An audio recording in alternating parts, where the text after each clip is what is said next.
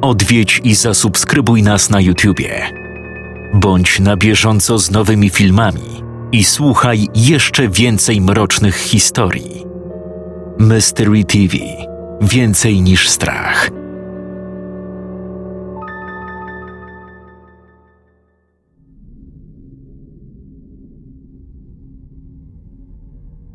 Obudziłem się w środku nocy. Było zimno. Westchnąłem i wywlokłem się z łóżka, zamykając okno. Gdy chciałem wrócić do łóżka, przez uchylone drzwi usłyszałem hałas. Coś się przewróciło. Zaintrygowany wyjrzałem na korytarz. Na parterze świeciło się światło. Rodzice nie spali? Ale było już po drugiej w nocy. W tym momencie zagrzmiało, ale byłem zbyt skupiony na skradaniu się, żeby się przestraszyć. Gdy podszedłem do balustrady, mogłem usłyszeć urwane słowa. Brzmiały jednak jak szepty w innym języku, więc ich nie zrozumiałem. Powoli zszedłem na dół, po czym zatrzymałem się, obejmując ramionami. Przez moje bose stopy przebiegły szpilki zimna. Dlaczego było tu tak zimno? Było przecież lato. Z jakiegoś powodu zacząłem się bać. Mamo? Tato? Szepty robiły się coraz głośniejsze, gdy zbliżałem się do salonu. Światło, które widziałem z góry, mrugało. Czy to były świece? Wziąłem głęboki wdech. Mam! Wielka ręka przesłoniła moje usta i wsadziła do szafy w przedpokoju. Tata! Ojciec przyłożył palec do swoich ust i pogłaskał mnie po głowie. Następnie uśmiechnął się i powoli zamknął szafę. Teraz przypomniałem sobie, że nie wyglądał wtedy za dobrze. Był bardzo blady i pokryty czymś ciemnym. Byłem jednak wtedy za mały, żeby to zrozumieć. Gdy ojciec zostawił mnie w szafie, pobiegł do salonu, po czym od razu usłyszałem drugi odgłos, jakby coś upadło. Zacisnąłem ręce na kolanach. Przez chwilę była cisza, więc postanowiłem ich poszpiegować. Szafa w przedpokoju była tak zbudowana, że przez górę mogłem dostać się do wbudowanego w domu tunelu, który wykorzystaliśmy jako dodatkowe szafki. Coś jak rozbudowany pawlacz. Nawet nie byłem pewien, czy rodzice wiedzieli o tym tajemniczym przejściu. Przeczołgałem się kilka metrów w stronę salonu, po czym rozsunąłem nieco drzwiczki, żeby coś zobaczyć. W tym momencie widok przed oczami zaczął mi się zamazywać. Potarłem oczy, ale dalej widziałem niewyraźnie, jakbym nagle miał minus dziesięć krótkowzroczności. Wedle rozkazu naszej najwyższej nakazuję ci. Usłyszałem szept, który zaczął formować się w słowa. Wedle zasady naszej najwyższej obiecuję ci.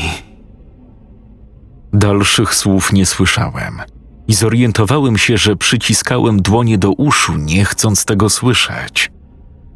Nagle drzwiczki od Pawlacza rozsunęły się gwałtownie i coś chwyciło mnie w pasie, ściągając do salonu. Wtedy się obudziłem. Odetchnąłem głęboko, masując gardło. Minęło trochę czasu, od kiedy ostatni raz śniłem o swoich biologicznych rodzicach. Nigdy nie potrzebowałem szukać prawdy o przyczynie ich śmierci. Zakładałem, że był to zwykły wypadek. Jak do tej pory niewiele pamiętałem przed siódmym rokiem życia, tak teraz zobaczyłem chyba zbyt wiele, żeby mój mózg był w stanie to zrozumieć. Wyglądało na to, że ich śmierć wcale nie była wypadkiem. Wzdrygnąłem się, słysząc hałas przed kościołem. W środku byłem sam, przez otwarte drzwi wdzierało się słabe słońce. Poszukałem telefonu, żeby zobaczyć, jaki mieliśmy dzień, ale nigdzie nie mogłem go znaleźć. Zakląłem. Musiał mi gdzieś wypaść. Wyszedłem na zewnątrz i zobaczyłem Łucję siedzącą na ławie przy furtce i rysującą coś w ziemi patykiem. Rozejrzałem się. Po starym Głowackim nie było śladu. Ostatecznie o świecy szeptuchy nic nam nie powiedział. Istniała sobie i tyle. Nikt nie wie, jaką naprawdę miała rolę. Wiedziałem też, że w internecie również nie było o tym informacji. Wszystkie wyniki po wpisaniu świeca szeptuchy mówiły oddzielnie o świecach i szeptuchach w zakresie, w którym wszyscy je znali. Chciałem wykorzystać internet w telefonie do poszukania informacji konkretnie o czterech siostrach, i w tym momencie bez telefonu czułem się jak bez ręki. Nie było jej, powiedziała Łucja, kiedy szliśmy w dół do centrum. Kogo? Julii. Nie było jej ciała w lesie. Albo zamieniło się w proch, albo ktoś ją sprzątnął. Skąd pewność, że szeptucha dalej nie jest w jej ciele? Jak straciłeś przytomność, nie musieliśmy uciekać, bo szeptucha też wyparowała. Nie wiem, czy zginęła, czy tylko uciekła. Miałam więc możliwość przyjrzeć się ciału Julii. Było, jakby to powiedzieć, zgniłe. Dosłownie, jakby leżało martwe od x czasu. Przypomniałem sobie rękę zając, kiedy szeptucha ujawniła się w jej ciele. Już wtedy zaczęło gnić. Doszliśmy do głównej ulicy. Zatrzymałem się przy budynku sąsiadującym z kawiarnią. Jak mogłem tego wcześniej nie zauważyć? Bez słowa wszedłem do kafejki internetowej. To i tak wielkie odkrycie. Byłem pewien, że mieszkańcy byli całkowicie odcięci od technologii. A tutaj, popatrz, skromna kafejka. Podczas gdy wysłałem Łucję do innego komputera, żeby sobie pograła, ja usiadłem w opustoszałej części pomieszczenia i uruchomiłem sprzęt. Pierwsze na co spojrzałem to data. Był 15 marca, czyli przespałem ponad 12 godzin w kościele. Następnie poszukałem legendy o czterech siostrach. Niestety były to te same informacje, które usłyszałem od Głowackiego. Zastanowiłem się chwilę, po czym wpisałem w wyszukiwarkę kolejno imiona szeptuch. Czembira, najmłodsza siostra, znana z pomocy innym, uczciwa i miła. Zajmowała się przeważnie ziołowymi naparami, które uśmierzały ból i zmęczenie. Niedomira, trzecia z sióstr, zajmowała się przede wszystkim jasnowidzeniem i znajdywaniem zaginionych przedmiotów czy ludzi. Z natury uprzejma, choć uparta. Łękomira, druga z sióstr. Jej profesją było leczenie chorób psychicznych i pomaganie pacjentom z problemami natury psychicznej. Mimo, że małomówna i nieśmiała, bardzo pomocna. Tomira, najstarsza z sióstr. Podobno jako jedyna z rodzeństwa miała styczność z drugim światem, dzięki czemu zyskała dar odprawiania egzorcyzmów. Sroga, ale i wielce pomocna. Uratowała setki ludzi, odsyłając nękające ich zło. Opadłem na oparcie fotela zdezorientowany. Czy mogły się aż tak zmienić po śmierci? Ale domyślałem się, że to, co właśnie przeczytałem, nie obejmowało momentu w ich życiu, kiedy zaczęły uprawiać czarną magię. Być może klątwa rzucona przez Tomirę na łożu ich śmierci była równoznaczna z przeklęciem dusz jej sióstr. Mój mózg przeszedł na inny temat i zerknąłem ukradkiem, co robiła Łucja. Była pochłonięta jakąś grą. Wykorzystałem to i wyszukałem wszystkie sierocińce w Krakowie, w których mógł być kiedyś pożar. Dom dziecka imienia Michała Anioła. To był jedyny sierociniec, który doświadczył pożaru dwa lata temu. Czyli jednak żaden święty. Okazało się również, że sierociniec wcale nie został zamknięty. Był tylko chwilowo nieczynny w celu odbudowania po tragedii. Co mnie jednak bardziej zaskoczyło, było nazwisko osoby, która aktualnie dyrygowała domem dziecka. Upewniłem się, że wszystko pozamykałem i usunąłem historię, po czym podszedłem do kontuaru właściciela z prośbą o skorzystanie z jego telefonu stacjonarnego. Wykręciłem jedyny numer, którego nawet gdybym chciał, nie byłbym w stanie zapomnieć. Dzień dobry, pani Elu. Dezyderiusz Talent z tej strony. Pamięta mnie pani? Dezik, Boże, najdroższy, to naprawdę ty? Co u ciebie słychać? Zdrowy jesteś? A jak w domu? Jesz zdrowo? Uśmiechnąłem się. Elżbieta Nosowska była moją opiekunką w sierocińcu w Lublinie, do którego mnie zabrali, kiedy w wieku siedmiu lat straciłem biologicznych rodziców. Spędziłem tam dwa lata, po których adoptowało mnie małżeństwo dziennikarzy z Krakowa. Najwyraźniej pani Ela postanowiła zmienić trochę okolice i została dyrektorką domu dziecka w Krakowie. Wszystko w porządku, pani Elu. W domu też w porządku. Już mieszkam na własną rękę, także jestem wdzięczny za wszystko pani, no i swoim adopcyjnym rodzicom. O, przestań. Kto nie chciałby tak uroczego chłopca jak ty? A co u pani słychać? Dalej jest pani w Lublinie? O, nie, nie. Już od prawie dwóch lat jestem w Krakowie. Znajoma zadzwoniła pewnego dnia, że potrzebują kogoś doświadczonego do prowadzenia nowego sierocińca, więc jak mogłam nie skorzystać z okazji? O, to gratuluję. Naprawdę się cieszę. Widziałem, że jest to sierociniec, który dwa lata temu uległ spaleniu. Pani Elu, zna pani może historię tego sierocińca? O, to była tragedia. Dobrze, że dzieci udało się uratować. No, czego niestety nie można powiedzieć o opiekunach i dyrektorze. A dlaczego cię to interesuje, Dezik? Jest taka dziewczynka, którą znam. Jest jedną z ocalałych z tego sierocińca.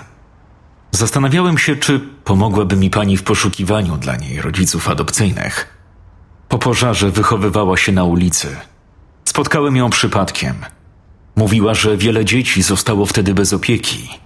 Dezik, nie wiem, kogo spotkałeś, ale zapewniam cię, że wszystkie dzieci z rejestru trafiły do kochających rodzin. Jest pani pewna? Może jakieś nazwisko pani umknęło? Nie, na pewno nie. Znasz mnie. Organizacja to moje drugie imię. Zawsze wszystkiego dopilnuję. Sprawdzałam to kilka razy z innymi osobami, tak na wszelki wypadek. Na pewno to dziecko jest z naszego sierocińca? Mam jej nazwisko. Sprawdziłaby pani to dla mnie? Oczywiście. Podałem jej imię i nazwisko Łucji i poczekałem kilka minut, podczas gdy pani Ela sprawdzała archiwa poprzednich podopiecznych.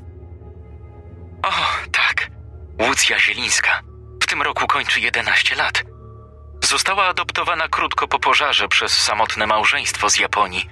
Tam zamieszkała. Zmieniła również oficjalnie nazwisko.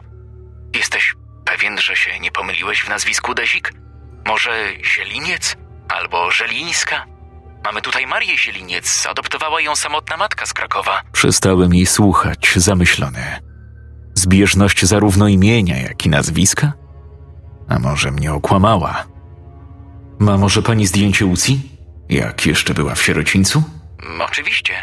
Wysłać ci? Tak, poproszę wysłać na mojego maila. Dez? Wzdrygnąłem się omal nie upuszczając słuchawki. Łucja zmaterializowała się obok mnie jak duch. Yy, dziękuję. Jednak się rozmyśliłem. Nie zdecyduję się na państwa promocję. Do widzenia. Z kim rozmawiałeś? Yy, pizza. Yy, nie mam jednak na nią ochoty. Nie wiedziałem, dlaczego to zrobiłem. Po prostu zadziałałem, zanim pomyślałem. Łucja nie zauważyła mojego dziwnego zachowania, ale postanowiła je zignorować. Wzruszyła ramionami i wyszła z kafejki. Szybko wróciłem do komputera i otworzyłem swoją skrzynkę. Tak, pani Ela wysłała mi już zdjęcie. Obejrzałem je ze zmarszczonymi brwiami. Było to stare zdjęcie ubranych w mundurki dzieci stojących w grupie na schodach prowadzących do sierocińca. Nikt na zdjęciu jednak nie wyglądał na zadowolonego i stali sztywno jak ustawieni za karę. Przypomniały mi się zdjęcia grupowe za czasów szkolnych, do których też byłem ustawiany jak za karę. Paniela otoczyła czerwonym markerem jedną z dziewczynek. Miała długie czarne włosy związane w dwa warkocze jako jedyna miała ledwo zauważalny, lekki uśmiech. Tak jak myślałem, to nie była ta Łucja Sielińska, która czekała na mnie przed kafejką internetową. Nie wiedziałem, dlaczego szukała szeptuch i dlaczego mnie okłamała co do swojego pochodzenia. Patrząc jednak na to, co nas spotykało od dwóch dni, mogła po prostu nie tylko szukać, ale i uciekać przed czymś. Uznałem, że ani nie powinienem, ani tak naprawdę nie chciałem ją o to wypytywać. Bo jakie inne życie mogło mieć jedenastoletnie, bezdomne dziecko? Nie chcąc tracić więcej czasu, wydrukowałem zdjęcie, schowałem je do kieszeni w kurtce i wyszedłem na ulicę. Co teraz? Wciąż mam pytania do starego Głowackiego. W internecie nie było więcej informacji o czterech siostrach niż to, co nam opowiedział. A, czyli o tym szukałeś. Okej, to chodźmy. Będę pierwsza. Powiedziała i pobiegła w górę miasteczka. Ruszyłem za nią, ale coś kazało mi się zatrzymać. Nie, nie był to dźwięk dzwoneczka. Na samą myśl o nim było mi słabo ze strachu, że przywoła szeptuchę. Odwróciłem się i znowu go zobaczyłem. Stał przy swoim ręcznym wózku transportowym, okrytym tym samym zielonym materiałem. Tym razem nie tylko gapił się na mnie, ale i palił papierosa. Zdawał się na coś albo na kogoś czekać. Zdecydowałem się tym razem do niego podejść. To nie mógł być zbieg okoliczności. Nie w tak krótkim czasie, w dwóch odległych od siebie miejscach. Czy mogę wiedzieć, kim zacząłem, ale przerwał mi uniesieniem ręki. Wyrzucił papierosa w najbliższą kałużę i uniósł nieco materiał, wyjmując z wózka jakiś notatnik. Na pewno ci się to przyda. Wziąłem notatnik od niechcenia, po czym wytrzeszczyłem na niego oczy. To był notes, w którym notowała zając, od kiedy tylko weszliśmy do Nicowa. A to oznaczało, że to, co wychodziło spod jej długopisu, na pewno nie było treścią kryminału. Przekartkowałem go i mina mi zrzedła.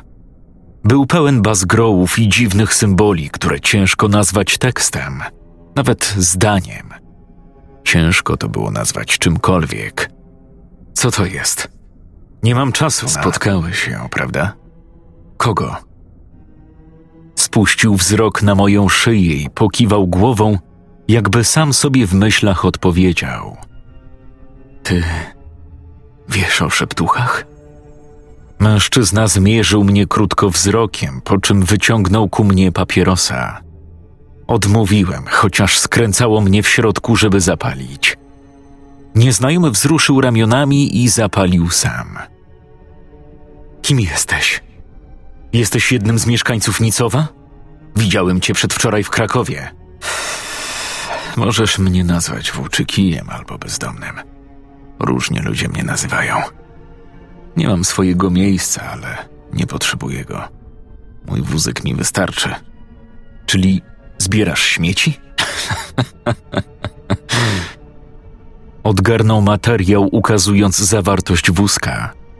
W środku znajdowały się najróżniejsze przedmioty. Starsze i nowsze, ale na pewno nie były to śmieci. Wyglądały nawet na bardzo cenne. Wtedy uderzył mnie pewien fakt i spojrzałem na mężczyznę trochę z lękiem. To ty jesteś tajemniczym sprzedawcą antyków. Zachowaj to. To prezent. Dlaczego? Co w tym dokładnie jest napisane? Nie mam pojęcia, ale na pewno ci się przyda. Tomira, Łękomira, Niedomira i Czembira. Cztery przeklęte siostry, swego czasu potężne szeptuchy. Każdej imię ma znaczenie. Ta, która dręczy ludzi. Ta, która wykorzystuje swoją chytrość. Ta, która nie daje spokoju. Ta, która zaczęła zabierać. Wprawdzie niekoniecznie znaczenie ich imion miało się do ich profesji za życia, ale za to po śmierci pasuje idealnie. Czyli co? Czyli co mam zrobić, żeby się pozbyć Niedomiry? Ta, musisz się jej pozbyć. I to szybko, póki jest jeszcze jedna. Jeszcze. Chcesz powiedzieć, że ona ma klony? nie, chłopcze. Póki nie wskrzesi ona swoich sióstr. Wskrzesi? Czy to możliwe? A dlaczego nie? Widziałeś je swoimi własnymi oczami. To też powinno być niemożliwe, prawda? Ale coś może ją zabić, prawda? Ta cała świeca szeptuchy. Czym ona dokładnie jest? A, ta. Świeca szeptuchy. To bardzo ciekawa i mistyczna rzecz, ale jakże ciężka do znalezienia. Czekaj. Czy ty powiedziałeś, że widziałem je własnymi oczami? Nie ją? Sprzedawca antyków najwyraźniej czekał również na to pytanie. Przestał przebierać swoje rzeczy i wyjął spośród nich zwój papieru. Wyglądał na bardzo stary. Gdy go rozwinął, zobaczyłem obraz z zastosowaniem monochromatyzmu, co było popularne na Dalekim Wschodzie kilka wieków temu. Przedstawiał zakapturzoną postać, która tak jakby miała dwie osobowości. Jedna zwrócona w prawo, była otoczona koszykami z kwiatów i ziołami, a przed nią klękali ludzie, wyraźnie wdzięczni. Natomiast druga była zwrócona w lewo, otoczona przez koszyki z cierniami i chwastami. Przed nią również klękali ludzie, ale w strachu. Jak mówiłem, znaczenie imion czterech sióstr bardzo sprawdza się w ich pośmiertnej egzystencji. Zanim spotkałeś Niedomirę, jestem pewien, że miałeś styczność z szeptuchą zanim tu przybyłeś.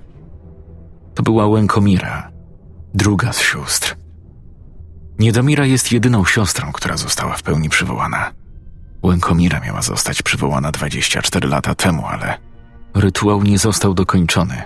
Egzystuje sobie w świecie żywych tylko w części. Oznacza to, że może nawiedzać w snach, wywoływać halucynacje oraz nawiedzać jakiś obiekt. Przypomniałem sobie kołek z imieniem i stan kolegów Michała. Za życia Łękomira leczyła choroby psychiczne. Po śmierci wywoływała je. To by wyjaśniało również moje halucynacje i to, że zniknęła po rozsypaniu się kołka. Rozsypało się jej naczynie, w którym wtedy musiała przebywać. Niedomira z racji tego, że jej rytuał został elegancko dokończony, może nawiedzić ciało człowieka, uprzednio go zabiwszy i się za niego podawać. Zyskuje przy tym jego wspomnienia. Tego również byłeś świadkiem. Co więcej, odniosła sukces. Sukces? W czym? Zyskała swoje własne, prawdziwe ciało. Szeptucha poprawnie przywołana może błąkać się po świecie w postaci widma, zmory, którą niektórzy mogą uznać za ducha. Niewiele zdziała w takiej postaci. Jednak gdy znajdzie odpowiednie ciało albo ciała, z których wyssie energię życiową, zyska nową formę, swoje własne ciało. To tak jakby powstała z grobu, ale w o wiele lepszym stanie, w lepszej jakości. Być może odzyskuje wtedy wszystkie swoje zdolności, które miała za życia, ale jednego nigdy nie odzyska wyglądu. Nie będzie wyglądać jak za życia. W pełni przywołana szeptucha, która uformuje już swoje ciało, wygląda jak jej ofiara rytualna, która była jej pierwszym naczyniem. Co to jest ofiara rytualna? Żeby funkcjonować w tym świecie, szeptucha musi zostać najpierw przywołana. Jest to prosty rytuał. Wymaga jedynie ciała, krwi, odpowiednich zaklęć. Wiem, jak to wyglądało w przypadku Łękomiry. To Mira była inicjatorką rytuału przywołania Łękomiry, stąd znajomość zaklęć odhaczona. Jeśli chodzi o ciało i krew, do rytuału potrzeba człowieka o silnej duszy. Jeśli ta dusza jest silna, jeden wystarczy i będzie zarówno pożywieniem dla przywoływanej szeptuchy, jak i jej nowym ciałem. Jeśli jednak ciało jest zbyt słabe, będzie potrzeba dwóch ofiar. Jedna jako pożywienie, druga jako naczynie. Czyli Łękomira została przywołana, pożarła jedną ofiarę, a w drugiej zamieszkała? I to wygląd tej drugiej ofiary formuje ostateczny wygląd szeptuchy? Zgadza się. Chociaż pożarła to trochę przesada. Żywią się ludzką krwią i siłami witalnymi. Być może stąd powstały mity o wampirach, jako że wówczas wiedzy o prawdziwych korzeniach szeptuch posiadało niewielu. Wracając do tematu, dlatego szeptuchy na swoje naczynia wybierają kobiety. Kiedyś szukały konkretnie pięknych kobiet, ale później były na tyle zdesperowane, że nie zwracały na to uwagi. Nie każda piękność musiała mieć silną duszę, a szeptuchy nie przepadały za męską krwią. Tylko dlaczego musiała nawiedzić zając? To pierwsze naczynie jej nie wystarczyło? Naczynie musiało nie wytrzymać mocy Niedomiry i się po prostu dość szybko rozpadło. Domyślam się, że do tej pory nawiedzała różne kobiety, żywiąc się ich energią życiową. Masz pecha, że jej ostatnią ofiarą była twoja koleżanka. A ta świeca? Gdzie ją znajdę? Na pewno przykułaby twoją uwagę. Domyślam się, że jest cenna. O, bardzo cenna.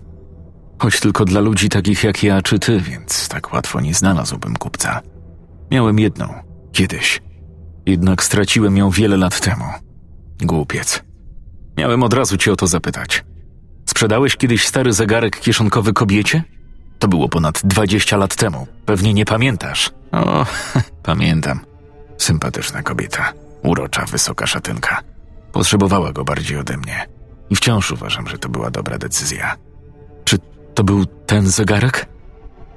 Wyjąłem pamiątkę po matce. Ta, dokładnie ten. Po co? Jest zardzewiały i nie chodzi.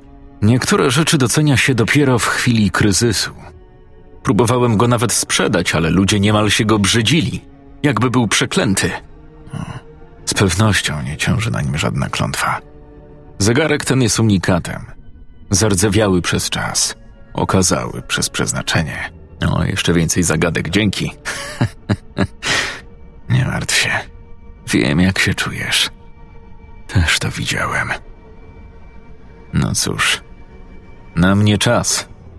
Miło robić z tobą interesy, Des. Czekaj, nie zapłaciłem za notes. Urwałem. Znał moje imię. Zignorował mnie i pociągnął wózek w stronę wyjazdu z Nicowa. Gdy tylko ruszył, dobiegł mnie dźwięk dzwoneczka. Zamarłem, gapiąc się na niego. To nie było echo. Dźwięk był podobny do tego, jaki słyszałem w borku, gdy pomylona Ilona wyjęła swój dzwoneczek. Rozejrzałem się nadstawiając ucha, by się upewnić, że na pewno słyszałem go od niego, a gdy wróciłem na sprzedawcę wzrokiem, ten zniknął, jakby zapadł się pod ziemię. Byłem już tak ogłupiały, że zacząłem się zastanawiać, czy faktycznie spotkałem tego tajemniczego sprzedawcę antyków przedwczoraj, czy może dużo wcześniej. Scenariusz Paulina Ziarko czytał Jakub Rutka.